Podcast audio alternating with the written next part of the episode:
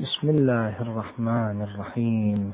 والحمد لله رب العالمين. وصلى الله على سيدنا محمد وآله الطيبين الطاهرين. اللهم إن عفوك عن ذنبي وتجاوزك عن خطيئتي وصفحك عن ظلمي وسترك على قبيح عملي وحلمك عن كثير جرمي عندما كان من خطئي وعمدي أطمعني في أن أسألك ما لا أستوجبه منك الذي رزقتني من رحمتك وأريتني من قدرتك وعرفتني من إجابتك. وقد تقدم توضيح هذه الفقرات عند هذا الحد. بعد ذلك ماذا يقول؟ فصرت أدعوك آمنا. كأن الحالة الطبيعية للإنسان إذا أراد أن يدعو الله سبحانه وتعالى خصوصا مع ما لديه من الذنوب أن يكون يدعو الله سبحانه وتعالى وهو خائف ليس آمن لماذا؟ لأنه حينما يتجرأ على سؤال الله سبحانه وتعالى وهو قد ارتكب ما ارتكب من الذنوب لابد أن يكون لابد أن تكون فرائصه ترتعد خوفا وفرقا من الله سبحانه وتعالى. لماذا؟ لأنه يعود بكل صفاقة وجه وبكل صلف مع ما ارتكب من الذنوب يأتي ليطلب من الله سبحانه وتعالى. هذا حال الإنسان إذا كان ينظر للأمور من منظاره هو. أما إذا كان ينظر إلى الأمور لا من منظار كرم الله سبحانه وتعالى وعفو الله وقدرة الله وأنه لا تنقص خزائنه ولا تزيده كثرة العطاء إلا جودا وكرما وأنه هو الذي يعفو عن المذنبين ويتجاوز وأنه فيما سبق قد تعرفت منه الإجابة وعرفتني من إجابتك. لا أدخل إلى ساحة الدعاء. بين يدي الله سبحانه وتعالى وكل إحساس بالأمن والإطمئنان. فصرت أدعوك آمنا وأسألك مستأنسا. حينما أسألك لا أسألك باستيحاش وإنما أسألك باستئناس. والاستئناس كما في كتب اللغة خلاف الاستيحاش مقابل الاستيحاش. فأسألك وأنا مستأنس لست مستوحشا لا خائفا ولا وجلا. لست خائفا ولست وجلا من دعائك يا ربي بل أكثر من هذا. هنا تبدأ عند العبد حالة من الإفراط في الأمن والاستئناس والإطمئنان إلى الله سبحانه وتعالى. وهي حالة حينما يكتشف العبد حقيقتها يكاد يذوب خجلا من الله سبحانه وتعالى أن تكون لديه مثل هذه الحالة. ماذا يقول؟ مدلا عليك فيما قصدت فيه إليك. معنى المدلا مأخوذ من الدلال والتدلل. والدلال والتدلل يعني الجرأة على الغير كما هو هذا مثبت في كتب اللغة الجرأة على الغير وعدم الخوف منه بل يعد الإنسان نفسه عزيزا عند ذلك الغير. يعني كما نحن نعبر في لغتنا نتدلل على الله سبحانه وتعالى.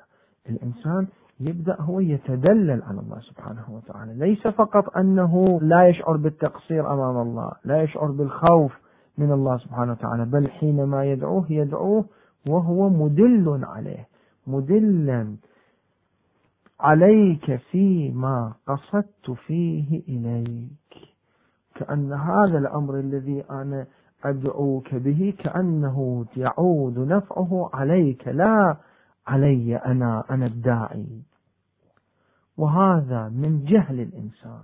وهذا من سوء معرفة الإنسان بنفسه وبربه وبعلاقته مع الله سبحانه وتعالى. مدلا عليك فيما قصدت فيه إليك. فإن أبطأ عني في بعض الأحيان تبطئ الإجابة على الإنسان. عتبت بجهلي عليك. فإذا أبطأت الإجابة عني أبدأ بالعتاب. وكأني أنا صاحب الحق على الله سبحانه وتعالى. وليس هو صاحب الحق علي في أن سمح لي بأن أخاطبه. وهو صاحب الحق علي بعد ذلك في أن سمح لي بأن أدعوه وأطلب منه شيئا. قد يسمح لي بأن أخاطبه بأن أمجده وأثني عليه. أما لا يسمح لي بأن أسأله شيئا. هو سبحانه وتعالى سمح لي بخطابه وأذن لي بخطابه ثم أذن لي بدعائه والطلب منه.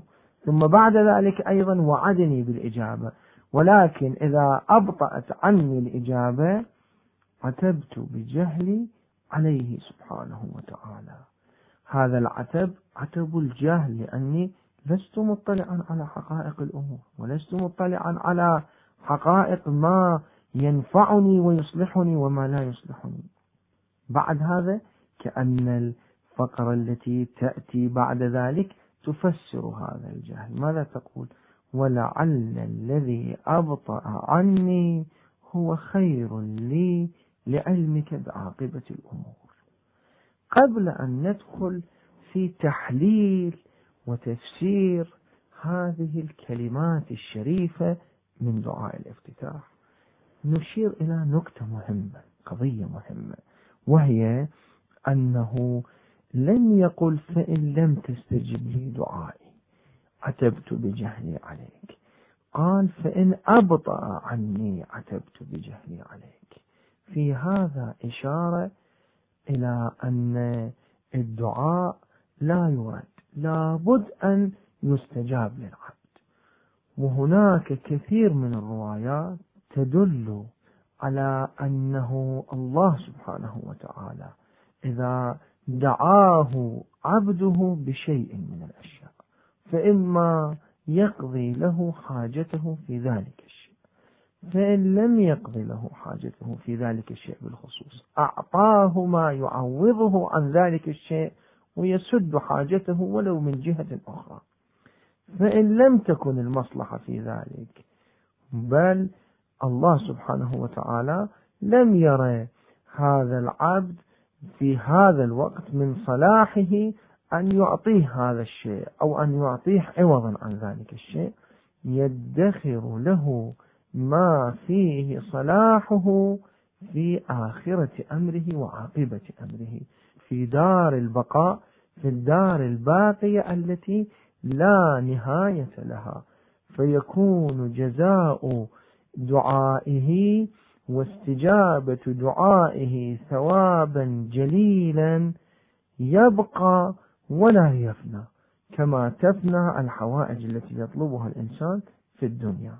بحيث ورد في بعض الروايات عن أهل البيت صلوات الله عليهم أن العبد حينما يجد بركات وآثار ما أعده الله سبحانه وتعالى له جزاء على تلك الدعوات التي لم تستجب له في الدنيا يتمنى العبد آنذاك. يتمنى لو لم تجب له دعوة في دار الدنيا. الله أعلم لماذا يتمنى أنه لو لم تجب له دعوة في دار الدنيا. لأنه يعرف أن الدنيا لا قيمة لها وأن الدنيا إلى نفات فمهما أعطاه الله سبحانه وتعالى في هذه الدنيا فهو لا قيمة له. والآن هذا الشيء الذي يعطيه الله سبحانه وتعالى في مقابل ما لم يستجب له من الدعوات هذا الشيء باقي ولا مقايسة بين ما ينفد وما يبقى. لا مقايسة بين ما له نهاية وما لا نهاية له. أو لا أنه حينما يجد ذلك العطاء يجده عطاء مضاعفا وعطاء آه، أكثر مما كان يطلبه في دار الدنيا. فالله أعلم هذه أسرار قد يكون لا يتمكن الإنسان في عقله القاصر من الوصول إليها. لكن بالنتيجة الدعاء لا يرد الدعاء إذا تحقق شيء فإنما تبطئ إجابته وتتأخر. نسأل الله سبحانه وتعالى أن يبارك لنا هذا الشهر الكريم وأن يعيده علينا بالعافية والتوفيق والتقرب إلى الله سبحانه وتعالى وقبول الطاعات والأعمال وزيادة المعرفة بالله سبحانه وتعالى والمعرفة بأنفسنا فإن من عرف نفسه فقد عرف ربه فإن أبطأ عني عتبت بجهلي عليك ولعل الذي أبطأ عني هو خير لي لعلمك بعاقبة الأمور. لعل الذي أبطأ عني هو خير لي. كيف يمكن أن نتصور أن الله سبحانه وتعالى يستجيب للعبد دعاءه وأنه أخذ على نفسه أن يستجيب للعبد دعاءه؟ وفي بعض الأحيان لا نرى الإجابة ملموسة في دعواتنا. في الحقيقة هذا يحتاج إلى تعميق في فهم الدعاء. الإنسان حينما يدعو قد يكون بلسانه يقول اللهم ارزقني مثلا شربة ماء أو ارزقني دارا مثلا أسكن فيها ارزقني سيارة مثلا أستفيد منها ارزقني ولدا صالحا مثلا يرثني كذا إلى آخره. في الحقيقة هذا المفاد الأول للدعاء. ولكن هذا المفاد يستبطن مفادات أخرى متعددة مع هذا المفاد. الإنسان حينما يريد مثلا نأخذ أبسط الأمور يريد شربة ماء ويمكن للإنسان أن يطبق هذا الذي نقوله في كل الأمور أو في أغلب الأمور التي يدعو بها الله سبحانه وتعالى. حينما يريد شربة ماء إرادته لشربة الماء ودعاؤه بشربة الماء ليس أمرا مطلقا بحيث هو على كل حال وفي كل الظروف ومهما كانت هذه الشربة من الماء هو يريدها. فمثلا هو يريد شربة الماء التي يشربها ولا يغص فيها. يريد شربة الماء التي تروي ظمأه أما شربة الماء التي لا تروي ظمأه لا يريدها. يريد شربة الماء التي لا تؤدي إلى أن يمرض مرضا شديدا في هذه الشربة من الماء لأن هذا الماء قد يكون يروي ظمأه ولكن هذا الماء آه، فيه آه، مثلا بعض الجراثيم والأمراض التي تؤدي إلى أن يلحق بالإنسان ضرر كبير أكثر بكثير من نفع هذه الشربة من الماء. في مثل هذه الحالة إذا نريد نعمق القضية بعد أكثر نقول أن الإنسان يطلب خيره ويدعو بما فيه خيره وصلاحه. هو يشخص في بعض الأحيان بسبب محدودية أفقه وعلمه. يشخص أن خيره وصلاحه وسعادته في هذه القضية أو في تلك. حينما يطلب هذا الطلب ويريد هذه الإرادة من الله سبحانه وتعالى الله سبحانه وتعالى مطلع على حقيقة ما يريده وكيف يريده. فإذا كان في علم الله سبحانه وتعالى أن هذا الطلب الذي يتقدم به العبد هذا ناشئ من جهل العبد بخصوصيات هذا الأمر. وأن هذه الشربة من الماء التي يلح في طلبها هذه الشربة لا تروي ظمأه. أنها أو أن هذه الشربة من الماء لا آه، مثلا آه، تروي ظمأه بشكل خال من السلبيات التي هي أشد على العابد وأضر على العابد من الفائدة التي يحصل عليها من هذه الشربة من الماء.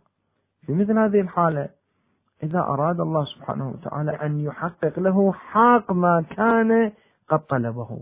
هذا يكون خلاف مصلحة العبد أولا ويكون خلاف كون الدعاء كرما من الله سبحانه وتعالى ثانيا. بل قد يكون وهو الأهم خلاف حقيقة كون الله سبحانه وتعالى مستجيبا للعبد في دعائه. لأن العبد حينما طلب هذه الشربة طلبه كان مشروطا بأن تكون هذه الشربة من الماء خالية من تلك الآثار والسلبيات. فهو لم يكن يريد هذه الشربة من الماء التي فيها هذا المرض أو هذا الضرر أو هذه النتائج السلبية الوخيمة. فهو في الحقيقة أصلا لم يطلب هذا الأمر وإنما كان يطلب أمرا آخر. فإذا الله سبحانه وتعالى كان مطلعا على هذا الأمر وهو المطلع على حقائق الأمور. فمن الطبيعي جدا أن لا يعطيه هذه الشربة من الماء على الإطلاق ويعطيه شيئا بدلها مما يحقق الخير الذي يطلبه العبد وكان العبد يحسب أن خيره في هذه الكمية من الماء. ومن الطبيعي جدا أيضا أن الله سبحانه وتعالى أن يؤخر عنه هذه الشربة من الماء ليعطيها له بعد أن تذهب وتزول سلبياتها. هذا أيضا يكون من استجابة الدعاء ويكون هذا من أعلى مراتب استجابة الدعاء. أن الله سبحانه وتعالى لشدة عطفه على العبد ولشدة رحمته بهذا العبد. يؤخر عنه هذا الأمر. قد يكون الإنسان حينما يتعامل مع أولاده فيما يطلبونه منه في بعض الأمور يحس بهذا الأمر. من زاوية كونه هو مستجيب ومن زاوية كونه هو محقق لرغباتهم. حينما يجد أنه إذا أراد أن يعطي لولده ويفسح له المجال في هذه القضية أو في تلك هذا سيعود بالضرر عليه. فهو من منطلق محبته لولده وحرصه على مصلحة ولده يحقق له بدائل تلك البدائل ترضي حاجة ذلك الولد من دون أن تكون فيها تلك السلبيات. يجد أنه إذا استجاب لولده بهذه الطريقة بأن منعه مما كان يطلب وحرمه مما كان يطلب بالخصوص وأعطاه أمرا آخر ذلك الأمر الآخر كان يحقق صلاحه بدرجة أكبر. يجد أنه هنا أصدق في أبوته لهذا الولد وأنه هنا أرحم بولده وأنه هنا أكثر وفاء لحتى تلك الحاجات التي يطلبها ولده. لأن المشكلة ترجع إلى جهل هذا الولد وعدم معرفته بحقائق الأمور. ومن هنا قد يكون نرى أن هذه الفقرة من الدعاء عندما ذكرت العتب على الله سبحانه وتعالى بسبب تأخير استجابة الدعاء ذكرته مقترنا بالجهل. ماذا قال؟ فإن أبطأ عني عتبت بجهلي عليك. هذا الجهل يمكن أن نفهمه بمعنى الجهل العام الكل يعني الإنسان هو بطبيعته جاهل أو جهول بمعنى أنه سفيه وأنه غير متعقل ويمكن أن نفهمه لا بمعنى أنه غير مطلع على حقائق الأمور. ولعل الذي أبطى عني هو خير لي لعلمك بعاقبة الأمور. فهذا الذي أبطى عني هو خير لي فلهذا أنت أبطأته عني وأخرته عني. ومن الأمور التي ذكرتها سابقا أنه قد يكون تأخير استجابة الدعاء للعبد حتى في عالم الآخرة يكون هذا خيرا للعبد. فالله سبحانه وتعالى يريد مصلحة عبده فلا يستجيب له بعض الدعوات ويؤجل له عطاءه في الآخرة. إذا كنا نحن لا نعرف الآخرة ولا نعرف حقائقها ولا نعرف ما هي عليه من الأهمية الله سبحانه وتعالى يعرف هذا الأمر. نحن من جهلنا نستعجل الله سبحانه وتعالى يعرف هذا الأمر. وعلى أي حال نسأل الله سبحانه وتعالى أن يبارك لنا هذا الشهر الكريم وأن يعيده علينا بالعافية والتوفيق والتقرب إلى الله سبحانه وتعالى وقبول الطاعات والأعمال وزيادة المعرفة بالله سبحانه وتعالى والمعرفة بأنفسنا فإن من عرف نفسه فقد عرف ربه فإن أبطأ عني عتبت بجهلي عليك. ولعل الذي أبطأ عني هو خير لي لعلمك بعاقبة الأمور. هناك مشكلة يواجهها المؤمنون حينما يجدون أنهم يقرؤون في كتاب الله سبحانه وتعالى أنه يقول ادعوني أستجب لكم. ثم لا يلمسون هذه الإجابة في دعواتهم ومما ورد عن النبي صلى الله عليه وآله وعن أهل بيته يمكن لنا أن نزيح هذه الشبهة وأن نفهم حقيقة الأمر بدرجة أكبر وخصوصا في هذه الفقرة من هذا الدعاء الشريف دعاء الافتتاح. أول نقطة يجب أخذها بنظر الاعتبار. أن الله سبحانه وتعالى حينما قال ادعوني أستجب لكم. هذا الدعاء هذا القول وهذا الوعد الذي قطعه الله سبحانه وتعالى على نفسه هذا الوعد لا يمكن أن نفهمه مجردا عن الحقائق الأخرى التي عرفناها عن الله سبحانه وتعالى من خلال القرآن الكريم أو من خلال غيره مما دلنا على ربنا سبحانه وتعالى. الله سبحانه وتعالى له سنن في هذا الكون. وهذه السنن أخذ على نفسه أن يجريها. وكان النظام الأصلح لهذا الكون أن يجري ضمن أطار هذه السنن. فإذا أردنا أن نحقق الاستثناء تلو الاستثناء. لهذه السنن هذا سيتصادم مع قانون آخر إلهي غير قانون استجابة الدعاء وهو قانون السنن الكونية والقوانين التي جعلها الله سبحانه وتعالى مقاييس وضوابط لهذا الكون. فهل من المعقول أن الله سبحانه وتعالى حينما يعد بالاستجابة يعني يعد بالاستجابة حتى مع كون هذه الاستجابة خرقا لتلك القوانين أو لا لابد أن نفسر القرآن بعضه ببعض بحيث نفهم أن هذه الاستجابة إنما تكون في الأطار الذي لا يكون خرقا لتلك القوانين. وقد نقرأ أيضا في كتاب الله تعالى ولو اتبع الحق أهواءهم لفسدت السماوات والأرض ومن فيهن بل أتيناهم بذكرهم فهم عن ذكرهم معرضون. لابد أن نأخذ هذه القضية أيضا بنظر الاعتبار. إذا دعا أحد الناس بأمر من الأمور هذا الإنسان دعا الله سبحانه وتعالى أن يرزقه ليشتري هذه الحاجة بعينها. مثلا سيارة من السيارات. يدعو أحد الناس بأن يرزقه الله سبحانه وتعالى هذه السيارة. شخص آخر يدعو بنفس القضية. يدعو أن يرزقه الله سبحانه وتعالى نفس هذه السيارة. لا يمكن أنه هذه السيارة تتحول إلى سيارتين بحيث هذه السيارة بنفسها تكون اثنين بحيث تكون لهذا الشخص ولذلك الشخص. هذا قانون من قوانين هذا العالم أصلا محال هذا الأمر. هذا قانون مطلق. هذا القانون المطلق لا يمكن أن يخترق من أجل أن الله سبحانه وتعالى قال هذا الكلام. هو قال هذا الكلام في ضمن هذا الأطار.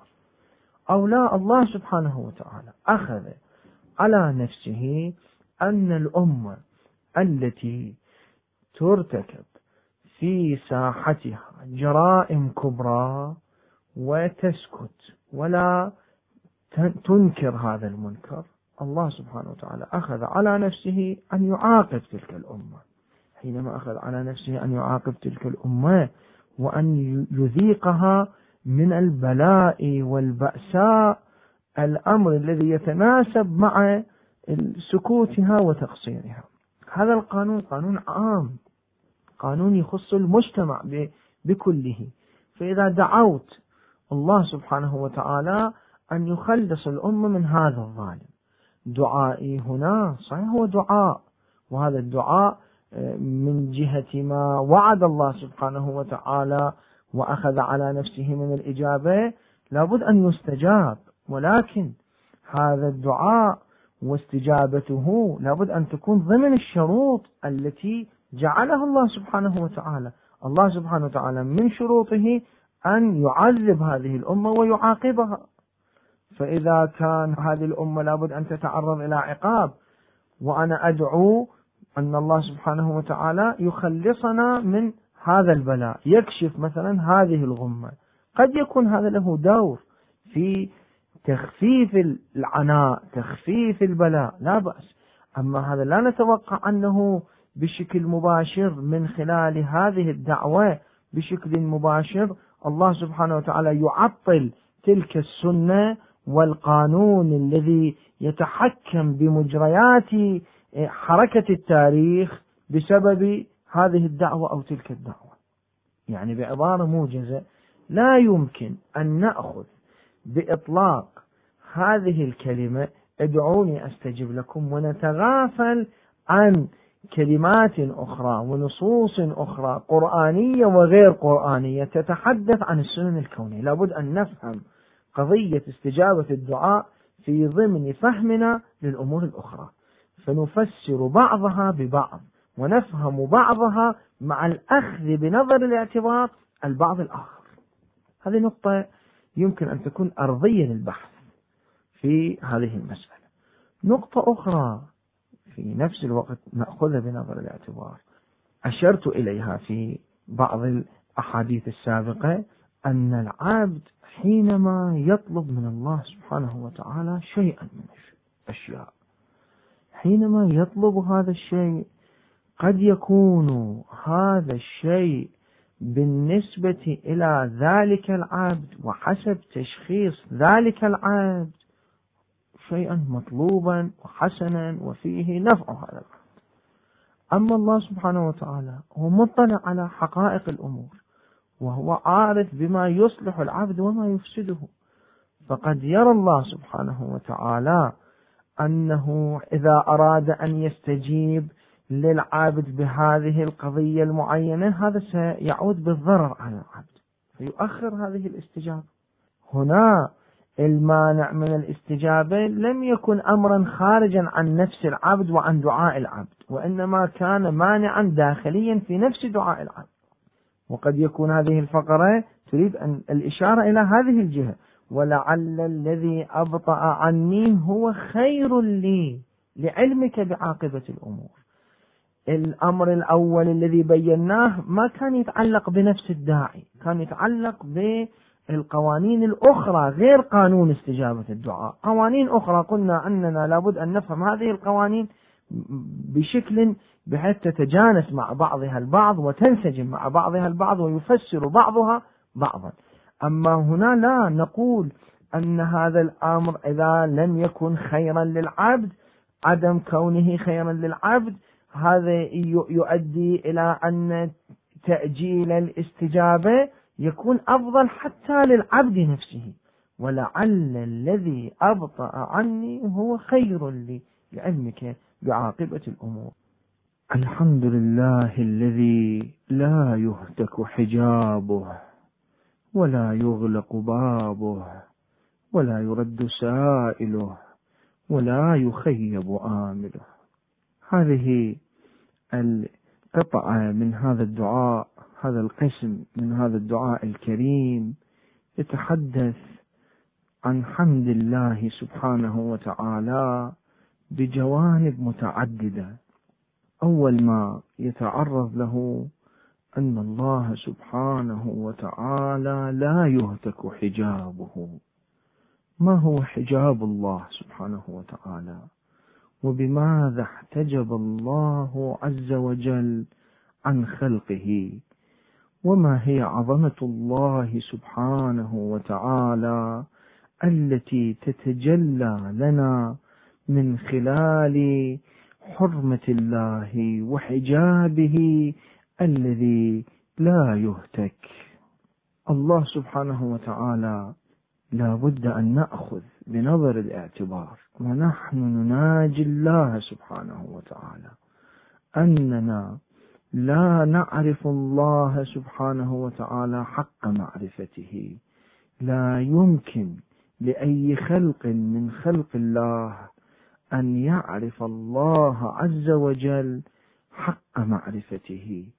هناك مستوى عال جدا من الغموض من العجز الذي يعيشه الإنسان الناقص العبد البائس الفقير في معرفة الله سبحانه وتعالى. وهذا نحو من أنحاء حجب الله سبحانه وتعالى. عندما يحتجب الله عز وجل عن عباده بحيث لا يتمكنون من خرق هذه الحجب لا يتمكنون من كشف هذه الحجب عن تلك الحقيقة المقدسة المطلقة التي لا يتمكن الإنسان من الوصول إلى كنهها مهما قرب من الله سبحانه وتعالى ومهما أوتي من معرفة لله سبحانه وتعالى.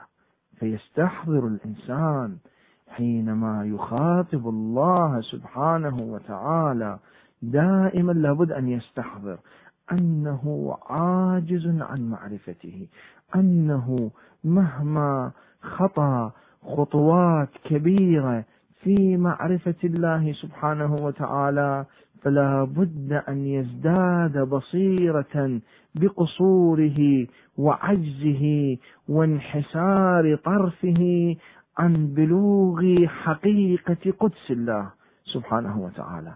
ولهذا تجد الإنسان وهو يعيش حالة التقدم إلى الأمام في معرفة الله سبحانه وتعالى دائما هو يعيش بمستوى تقدمه الحقيقي في معرفة الله سبحانه وتعالى يعيش حالة اليقين بأنه لا يتمكن من أن يعرف الله حق معرفته. ورد لدينا في بعض المناجات في مناجات العارفين. هذه المناجات التي هي مناجات المعرفة. هذه المناجات التي يتوقع الإنسان من خلالها أن يعبر العارف بالله سبحانه وتعالى عن ربه وأن يتعرف على ربه وأن يصل إلى أمنية كل إنسان بمزيد من المعرفة لتلك العظمة المطلقة المقدسة. افتتاح هذه المناجات. بسم الله الرحمن الرحيم. إلهي قصرت الألسن عن بلوغ ثنائك. كما يليق بجلالك وعجزت العقول عن إدراك كنه جمالك.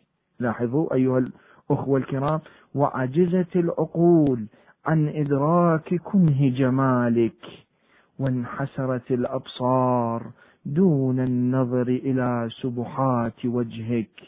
ثم كأن هذه المناجاة تريد أن تلخص حال العارف بالله في غموض معرفته بالله. تركز على جانب الغموض في معرفة الله سبحانه وتعالى. وهذه اللوعة لوعة المعرفة مع الغموض والغموض مع المعرفة تعطي للإنسان مركبا يدفعه إلى الأمام باتجاه مزيد من المعرفة.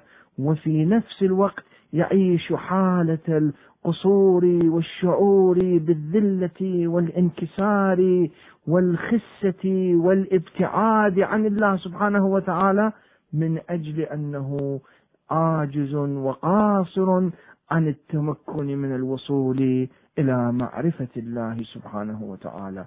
ماذا يقول؟ ولم تجعل للخلق طريقا إلى معرفتك. إلا بالعجز عن معرفتك. الطريق الحقيقي إلى معرفة الله سبحانه وتعالى لا بد أن يتضمن شعورا كاملا راسخا يقينيا واضحا بالعجز عن معرفة الله سبحانه وتعالى. وهذا من أوضح معالم حجاب الله الذي يستعصي على الكشف وعلى الهتك على كل أحد بحيث لا يمكن لأحد بلغ ما بلغ حتى لو كان شخص النبي صلى الله عليه وآله النبي محمد صلى الله عليه وآله ذلك الذي دنا فتدلى وبلغ قاب قوسين أو أدنى أيضا لا يمكن له أن يعرف الله حق معرفته. ثم ننتقل إلى القسم الثاني من هذه الفقرة من الدعاء الكريم. الحمد لله الذي لا يهتك حجابه. هذا الرب العظيم الذي لا يهتك حجابه. هذا الرب العظيم الذي نعيش حالة الغموض ونحن نقترب إليه. هذا الرب العظيم الذي لا يمكن للخلق أن يعرفوه إلا بالعجز عن معرفته. هذا الرب العظيم لم يغلق بابه على عباده. لاحظوا هذه الثنائية الرائعة. هذا الرب العظيم الذي لا يهتك حجابه هو في نفس الوقت لا يغلق بابه. الحمد لله الذي لا يهتك حجابه ولا يغلق بابه. باب الله سبحانه وتعالى مفتوح للراغبين. تقرأ في أدعية شهر رجب بابك مفتوح للراغبين. باب الله عز وجل مفتوح. الإنسان حينما يريد أن يتقدم إلى الله سبحانه وتعالى ويخطو إلى الله سبحانه وتعالى لا يجد الأبواب موصدة في وجهه كما يعيش ذلك الإنسان. هذه الحالة حالة إيصاد الأبواب في وجهه مع بني البشر. حينما يريد أن يتقدم إليهم. عادة لا يوجد استثناء لهذه القاعدة. أن كل إنسان لا بد أن ينغلق بابه على زواره وعلى الوافدين عليه في حالة من الحالات في وقت من الأوقات. مهما كان ذلك الإنسان كريما مهما كان ذلك الإنسان منفتحا على الآخرين مهما كان ذلك الإنسان معطاء محبا لاستضافة الآخرين لكن لا بد أن تغلق الأبواب ولو في بعض الحالات. أما ربنا سبحانه وتعالى فهو في الوقت الذي يكون له ذلك المحل من القدس الأعلى الذي لا يمكن لأحد أن يعرفه من خلاله الذي لا يمكن لأحد أن يصل إليه من خلاله لكن تبقى بابه مفتوحا باب التوبة مفتوح. ونحن في هذه الليلة ونحن نطل على هذا الشهر الكريم شهر ضيافة الله سبحانه وتعالى. من أوسع وأروع الأبواب الإلهية التي لا تغلق المشرعة لجميع العباد هو باب التوبة. نحن بحاجة في مثل هذه الليلة لكي نتوب إلى الله سبحانه وتعالى. إذا كنا قد تبنا إلى الله سبحانه وتعالى نحن بحاجة لتجديد التوبة. نحن بحاجة لتأكيد التوبة. نحن بحاجة إلى مزيد من التوبة لكي نعيش حالة الوفادة على الله سبحانه وتعالى في شهر ضيافته. ونحن على أعتاب هذا الشهر الكريم. ندخل إلى هذا الشهر, الكريم. ونحن بأطهر ما نكون من الذنوب من المعاصي من التقصير في جنب الله. إلهي عظم الذنب من عبدك فليحسن العفو من عندك. اللهم فاقبلنا قبول التائبين إنك أرحم الراحمين. الحمد لله الذي لا يهتك حجابه ولا يغلق بابه. ولا يرد سائله ولا يخيب آمله. الدعاء حينما يتحدث عن حمد الله سبحانه وتعالى حينما يعبر الداعي عن مشاعره تجاه الله سبحانه وتعالى ويريد أن يؤكد أن الله سبحانه وتعالى ذلك الذي لا يهتك حجابه. ذلك الذي لا يمكن أن يصل إليه أحد. ذلك الذي لا يمكن أن يعرفه أي أحد حق معرفته. هذا العظيم الذي بعد فلا يرى وقرب فشهد النجوى. ذلك العظيم الذي لا يهتك حجابه. هو في نفس الوقت لا يغلق بابه. وهذه الباب المشرعة وهذه الباب المفتوحة للراغبين. بابك مفتوح للراغبين. هذه الباب لها مظاهر متعددة. تحدثنا عن باب التوبة في اللقاء السابق. وكيف أن هذا الباب هو من أوسع وأرفع وأعظم هذه الأبواب التي يمكن للإنسان فيه أن يصلح ما بينه وبين الله سبحانه وتعالى بعزم إرادة يختار الله بها. يعزم عزما صادقا على الإقلاع عن معصية الله. وعلى الالتزام بطاعة الله سبحانه وتعالى فتنقشع عنه كل أدران الذنوب التي اقترفها. والتائب من الذنب كمن لا ذنب له.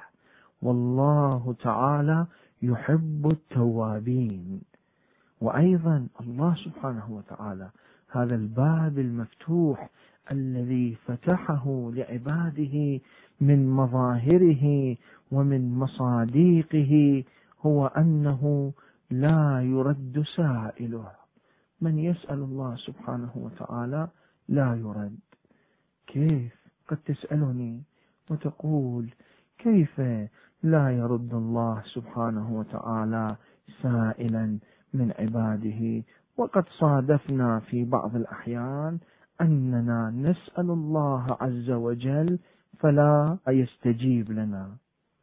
أنا أذكرك بما تقدم في هذا الدعاء من فقرات تتحدث أيضا عن علاقة العبد بالله سبحانه وتعالى وكيف أن هذا العبد الذي يلح على الله سبحانه وتعالى ويستعجل الله عز وجل في قضاء بعض حوائجه كيف أنه يقول لله سبحانه وتعالى فإن أبطأ عني عتبت بجهلي عليك ولعل الذي أبطأ عني هو خير لي لعلمك بعاقبة الأمور.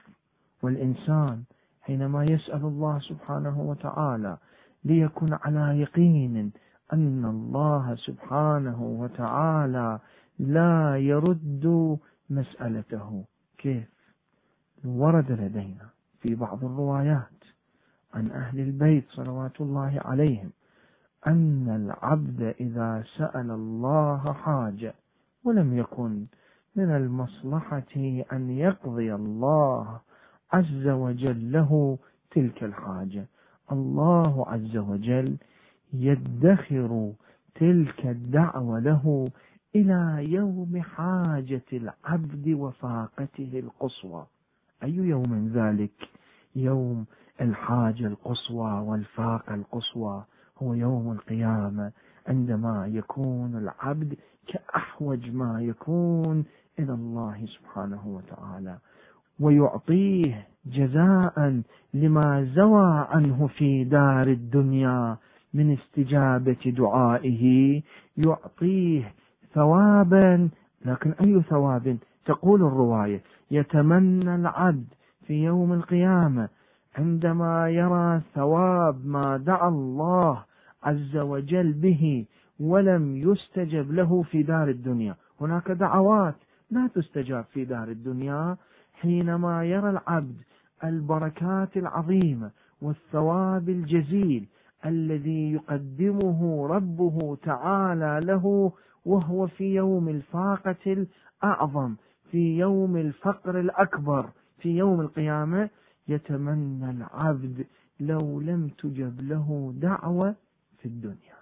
ولهذا نحن نجد بعض العلماء بعض العارفين بالله سبحانه وتعالى حينما يستجاب دعاؤه بسرعة يعيش حالة القلق وإن كان طبعا يعيش حالة الشكر لله سبحانه وتعالى ويعيش حالة الشعور بالامتنان لله سبحانه وتعالى لكن مع تلك الحالة يراوده القلق أن الله سبحانه وتعالى قد لا يريد أن يستمع إلى مزيد من مناجاته ودعائه فيجيبه ويعطيه ويعطيه بسرعة ويعجل له ما يريد في دار الدنيا ولا يدخر له شيئا في الآخرة. يكون من الذين يخشى الإنسان أنه يكون من الذين أذهبوا طيباتهم في الحياة الدنيا.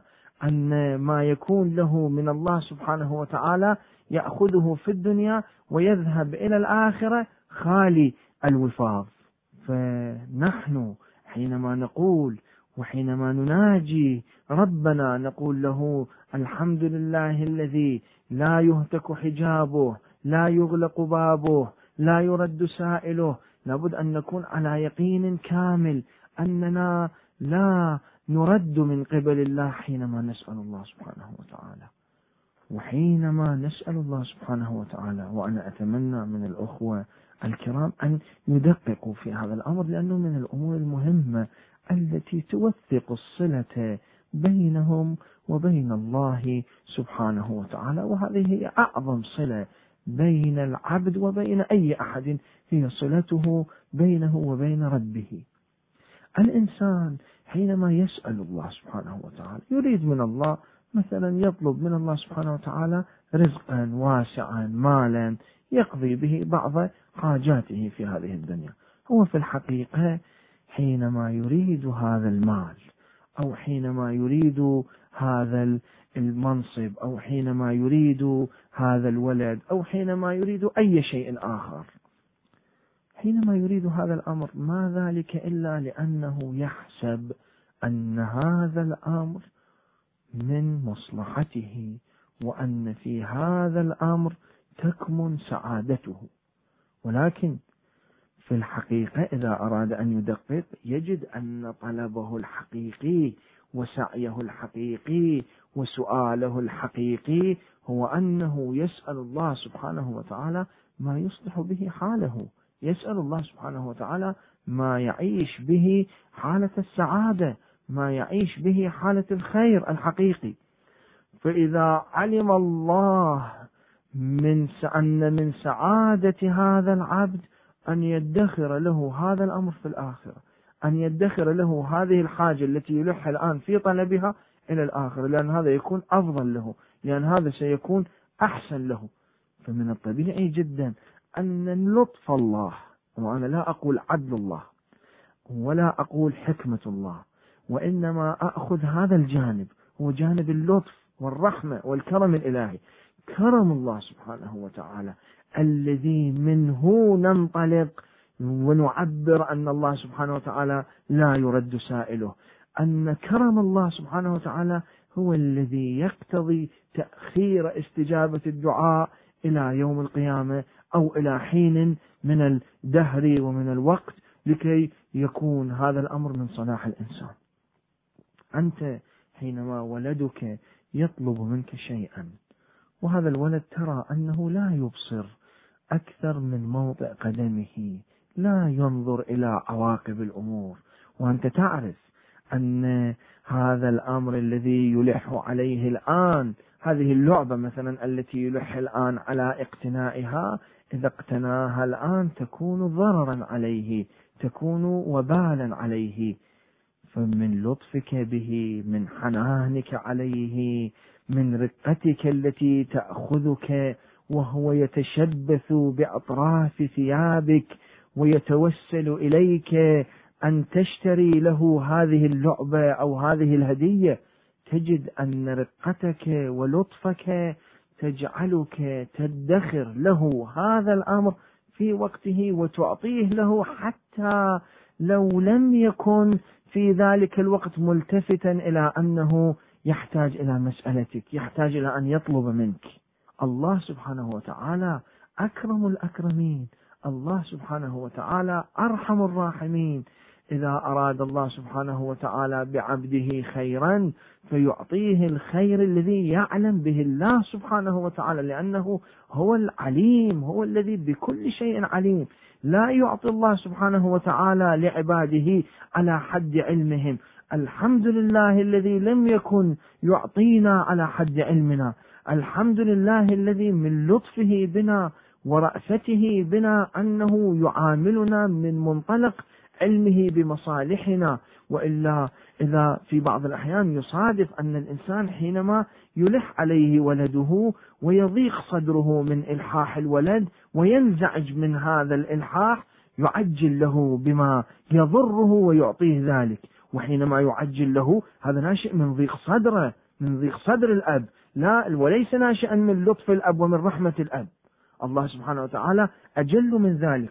طبعا إلا أن العبد في بعض الأحيان يرتكب من الموبقات أو من الأعمال الشنيعة أو من الإلحاح على الله سبحانه وتعالى بدون أن يعي أنه يطلب من الله سبحانه وتعالى وإنما فقط يريد أن يتخذ الله طريقا فقط لقضاء حوائجه بحيث يكون عابدا لنفسه أكثر مما يكون عابدا لله سبحانه وتعالى. من الممكن أن الله سبحانه وتعالى يعجل له ببعض الأمور التي تضره ويستجيب لبعض مسائله من دون أن يكون ذلك خيرا لذلك العبد.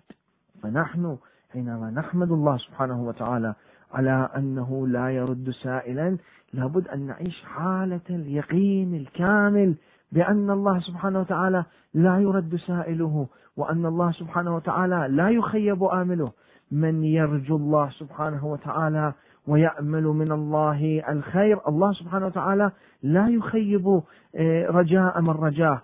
ويوجد لدينا في بعض الروايات أن الله سبحانه وتعالى يقول إني عند ظن عبدي المؤمن إن خيرا فخير وإن شرا فشر. كيف تكون رؤية العبد لله سبحانه وتعالى وتوقعه من الله سبحانه وتعالى؟ الله يعطيه على ذلك التوقع. الحمد لله الذي يؤمن الخائفين وينجي الصالحين وينجي الصادقين ويرفع المستضعفين ويضع المستكبرين ويهلك ملوكا ويستخلف آخرين. في هذه الفقرة من الدعاء الكريم دعاء الافتتاح نجد أن من أهم مظاهر الحمد هي أن الداعي يحمد الله على أنه يؤمن الخائفين. من أشد الآلام التي يعيشها الإنسان ويعيش فيها ضعفه ويعيش فيها قصوره ويعيش فيها استكانته أمام الأشياء الأخرى هي إحساسه بالخوف. الله سبحانه وتعالى من شأنه أنه يؤمن الخائفين. الإنسان يخاف والإنسان حينما ينظر إلى هذه الظواهر الطبيعية ويجد كيف أن بعضها يهدد وجوده والإنسان حينما ينظر إلى ما يرتكبه الظالمون من قمع ومن اضطهاد ومن تجاوز على حرمات الآخرين والإنسان حينما يرى الموت والإنسان حينما يرى ما بعد الموت تجد أن الخوف يستبد به. كيف يتمكن من أن يؤمن هذا الخوف أو يبرد ذلك الخوف في قلبه؟ الله سبحانه وتعالى به سر الأمن الذي يبحث عنه الإنسان. الإنسان على مر التاريخ لديه حلم دائما يراوده وينشده وهو أن يعيش حالة الأمن مما يخاف. ولكن في بعض الأحيان تجد الإنسان يبحث عن الأمن في الأمور المادية يبحث عن الأمن في مزيد من الاعتداء على الآخرين يبحث عن الأمن في مزيد من التجميع والتجهز بالأسلحة الفتاكة التي تنشر الخوف عند الآخرين لكي يأمن الإنسان منهم. على سبيل المثال يمكن في كثير من الأحيان أن يحاول الإنسان الوصول إلى الأمن بمزيد من الخوف الذي ينشره على الآخرين. هذه الطريقة طريقة غير صحيحة. هذه الطريقة طريقة آه، لا تحقق الهدف المطلوب لأن هذه الأسلحة وهذا الاستعداد للآخرين وهذا التهديد للآخرين وهذه الاعتداءات على الآخرين في كثير من الأحيان هي التي تجعل الإنسان يلاقي ما يخاف منه. هي التي تجعل الإنسان مهددا من قبل الآخرين بمستويات متناسبة مع تهديده للآخرين لأن الكل يملكون بشكل أو بآخر بعض عناصر القوة التي يمكن باستخدامها أن يخاف الإنسان نفسه أو أن يخاف منه الآخرون أين الأمن؟ أين نحصل على الأمن؟ وأين هو الحضن الدافئ الذي تبحث البشرية عن الأمن المنشود الحلم المنشود للأمن الذي تسعى إليه وتحاول الوصول إليه ولكنها في بعض الأحيان تبقى أسيرة خوفها. يمكن للإنسان أن يلتمس الأمن عند الله تعالى. كيف؟ الله سبحانه وتعالى هو يؤمن الخائفين. كيف نحصل على الأمن من قبل الله سبحانه وتعالى؟ إذا عرفنا أن الله عز وجل هو بيده مفاتيح الأمور هو الذي يملك مقاليد الأمور بأجمعها كل شيء مرتبط بالله سبحانه وتعالى. هو سبحانه وتعالى مدبر الأمور. هو سبحانه وتعالى القيوم على السماء والأرض وما فيها. فإذا كان الله سبحانه وتعالى يضع بعض القوانين ويضع بعض الضوابط التي من خلالها إذا التزم بها الإنسان يمكن أن يحصل الإنسان على الأمن المنشود الذي يبحث عنه. نعم صحيح. نحن في بعض الأحيان نلاحظ أن هناك من يشق عصا الطاعة الإلهية هناك من يخرج عن طاعة الله وهناك من يحاول تهديد الآخرين وهناك من يحاول إخافة الآخرين من من من أمثال أعداء الله الذين يعتدون وينشرون الظلم بين عباد الله. ولكن في نفس الوقت إذا عرفنا أن الله سبحانه وتعالى هو بيده مقاليد الأمور وأن ما من شيء يحدث في هذا الكون إلا والله عز وجل يكون هو المدبر له. فإذا عرفنا ذلك سنعرف إذا التزمنا بشرع الله وإذا التزمنا بطاعة الله سبحانه وتعالى لابد أن نحصل على الأمن مما نحذر ونخاف. نقرأ في حديث من الأحاديث عن النبي صلى الله عليه وآله. أنه كان جالسا بين أصحابه. فضحك. فقيل له مما تضحك يا رسول الله؟ قال عجبت للمؤمن. إن أعطي الدنيا ذهبة حمراء كان خيرا له. وإن قرض بالمقاريض وهذا من أعظم أنواع العذاب التي يمكن أن يتعرض له الإنسان. وإن قرض بالمقاريض كان خيرا له. هذا المؤمن إذا كان مؤمنا وإذا كان يحظى برعاية الله سبحانه وتعالى حتى إذا تعرض لشيء من العدوان في هذه الدار الدنيا هذا العدوان لا يجعله يخاف لأنه مطمئن إلى سلامة مسيرته ولأنه مطمئن إلى عاقبة أمره إذ العاقبة لمن؟ للمتقين فإذا كان هو مطمئنا لأن عاقبة الأمور ستكون من صالحه ولأن أي شيء يتعرض له في هذه الدنيا هذا هذا الذي يتعرض له في دار, في دار الدنيا هذا لابد أن يكون من ورائه آثار مهمة يبحث عنها يسعى إليها يحتاج إليها في يوم فاقته العظمى في يوم القيامة وأن هذا الذي يتعرض له في دار الدنيا سيكون بالنسبة له سعادة سيكون بالنسبة له آه، حياة حقيقية في تلك الدار الحقيقية. فلهذا يعيش حالة الاطمئنان. وطبعا هذا الأمر الذي نقوله ليس أمرا خياليا وهميا. أنت تجد ظاهرة في التاريخ الإنساني أن المؤمنين يعيشون حالة استثنائية من الشجاعة بحيث تجد أن أحدهم كالجبل لا تهزه الهزائز. كيف؟ كيف؟ نجد أن شخصا مثل علي عليه السلام لا يهاب الناس يقول لو تكاثرت العرب علي لما وليت عنها. كيف نجد أن شخصا مثل الإمام الحسين عليه السلام وقد حفت به تلك الجموع التي تهدده بأشد القتل وبأشد الاضطهاد وبالاعتداء على نسائه وحرمه وأطفاله وهو مع ذلك يكون رابط الجأش قوية العارضة قوي الجنان لا يكون لديه أدنى حالة من حالات القلق والخوف. هذه الأمور التي حدثت في التاريخ الإنساني هذه الأمور تحتاج إلى تفسير الإسلام. حينما قدم لنا هذه المفاهيم وتحدث لنا عن هذه المفاهيم لم يترك هذه المفاهيم مفاهيم معلقة في الأعالي ولا ينالها الإنسان إلا من خلال المطالعة والبحث والنظر. هذه المفاهيم أنزل من الحقائق على بعض عباده مما مكنهم أن يجسدوها كأمر واقع. ولهذا تجد أن أعداء الإسلام على مر التاريخ دائما يعيشون حالة قلق من المسلمين حتى وإن كان المسلمون بأشد درجات الضعف. أنت تشاهد هذا الأمر في عصرنا الحاضر.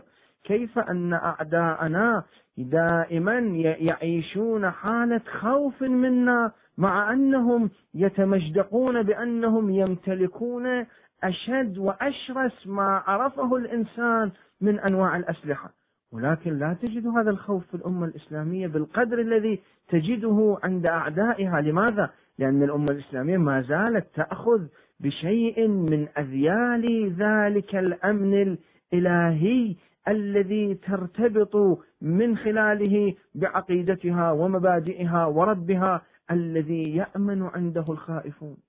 فإذا يمكن أن نلمس جانبا من أهم جوانب الأمن الذي يمكن أن نحصل عليه من خلال الارتباط بالله في هذه الدار الدنيا. ولكن يوجد خوف أكبر من هذا الخوف ويوجد أمن أهم من هذا الأمن. أي خوف ذلك هو وأي أمن هو الخوف من العذاب الأكبر هو الخوف من عذاب الآخرة. قال الله تعالى في كتابه الكريم بسم الله الرحمن الرحيم. يا أيها الناس اتقوا ربكم إن زلزلة الساعة شيء عظيم. يوم ترونها تذهل كل مرضعة عما أرضعت وتضع كل ذات حمل حملها. وترى الناس سكارى وما هم بسكارى ولكن عذاب الله شديد.